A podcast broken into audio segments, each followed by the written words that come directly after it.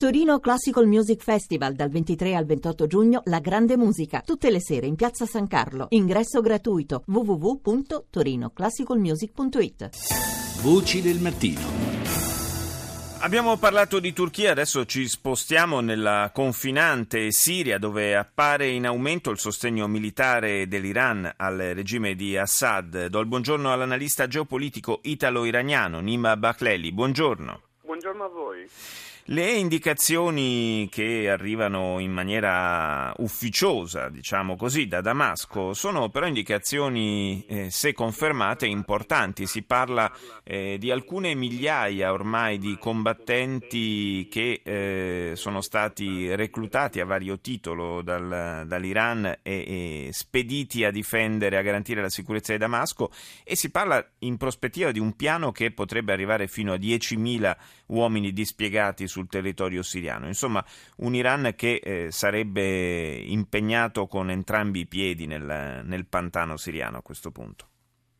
Sì, è interessante notare come questa voce... La sentiamo molto molto lontano. Mi sentite male? Ecco, sentite adesso, meglio adesso adesso, bene, sì. adesso bene. Dicevo, è interessante notare come questa voce sia stata inizialmente mandata avanti da, da un'agenzia ufficiale iraniana, ovvero l'IRNA, che qualche giorno fa aveva detto come il generale Soleimani, che è il capo della brigata al-Quds iraniano, ovvero i reparti d'elite iraniani, avesse promesso al mondo delle, delle novità nei prossimi giorni da parte dell'esercito siriano e dei, dei Pastaran.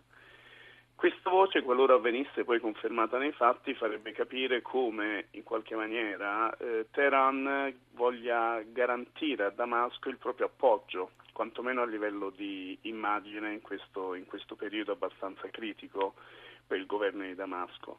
Bisogna ricordare come proprio in questi ultimi tempi eh, diciamo il partito Ba'ath, la frangia favorevole alla, alla famiglia Assad, sia sulla difensiva proprio negli ultimi tempi la coalizione dei ribelli, o come la vogliamo chiamare, con questa nuova creazione di Jaish al-Fateh, ha conquistato larghe fasce del territorio siriano. Per cui in un momento in cui il governo centrale, tra virgolette, come o quello che è rimasto di quel Certo. governo centrale, è su una forte difensiva, molti dicono che stia lì lì per crollare, in quel momento eh, Teheran dice noi ci siamo. Notare come già nel 2013 Teheran, oltre che l'appoggio economico, oltre che l'appoggio militare, abbia dato anche un forte appoggio economico.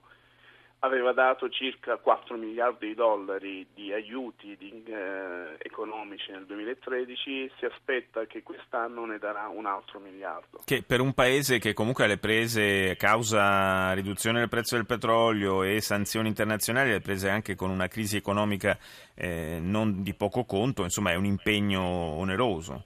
Infatti molti in Iran dicono la stessa cosa, dicono nel momento in cui noi siamo in crisi, eh, a causa anche delle sanzioni internazionali fondamentalmente, perché l'Iran avrebbe teoricamente 150 miliardi di dollari che non riesce a riscuotere, bloccati nelle banche straniere Sì. causa eh, guerra finanziaria con l'Occidente. In un momento del genere molti in Iran criticano, fra virgolette, questa posizione, però dall'altra parte anche diciamo, questa posizione denota un'altra questione fondamentale, ovvero che l'Iran, tramite queste dichiarazioni di Soleimani, vede oramai, così come l'ISIS ha superato i confini storici di Sex-Picot, anche l'Iran oramai vede la Siria e l'Iraq come un unico fronte. Mm. Lo stesso Soleimani a marzo ha guidato la controffensiva sciita che ha conquistato, ha riconquistato la città di Tikrit, che era stata presa l'estate scorsa dall'ISIS e che era la città d'origine di Saddam Hussein. Per cui a marzo eh, gli iraniani hanno supportato le milizie sciite nella riconquista di una città strategica in Iraq e nella stessa prospettiva sembrerebbe che oggi stiano preparando quantomeno la difensiva su Damasco. Sì, è, il- è quel famoso Sunnistan, come lo chiama ormai una parte della stampa internazionale, che evidentemente eh, fa piuttosto paura a Teheran. Beh, pure questo, si dice che oggi il governo centrale controlli circa un 20-30% del territorio oramai, che però in, in, in Siria, che però corrisponde a un 50-60% della popolazione. Si dice pure qui, qui sono molti si dice, che eh, il governo iraniano abbia influito sul governo siriano oggi per costringerli a ritirarsi da aree di territorio non difendibile ovvero non, spar- non sparpagliarsi su troppo territorio, sì, e concentrare, quindi... concentrare su territori che sono difendibili e questi territori che secondo gli iraniani sarebbero difendibili sarebbero la costa, ovvero la Takia, Tartus, che sono diciamo, la madrepatria degli Alawiti, la minoranza espressione di, della famiglia Assad, eh, la dorsale Hama e Homs e la città di Damasco. Sì, una, una, situazione quindi davvero un po' in bilico, possiamo dire, che eh, incide anche sul futuro probabilmente del vicino Libano.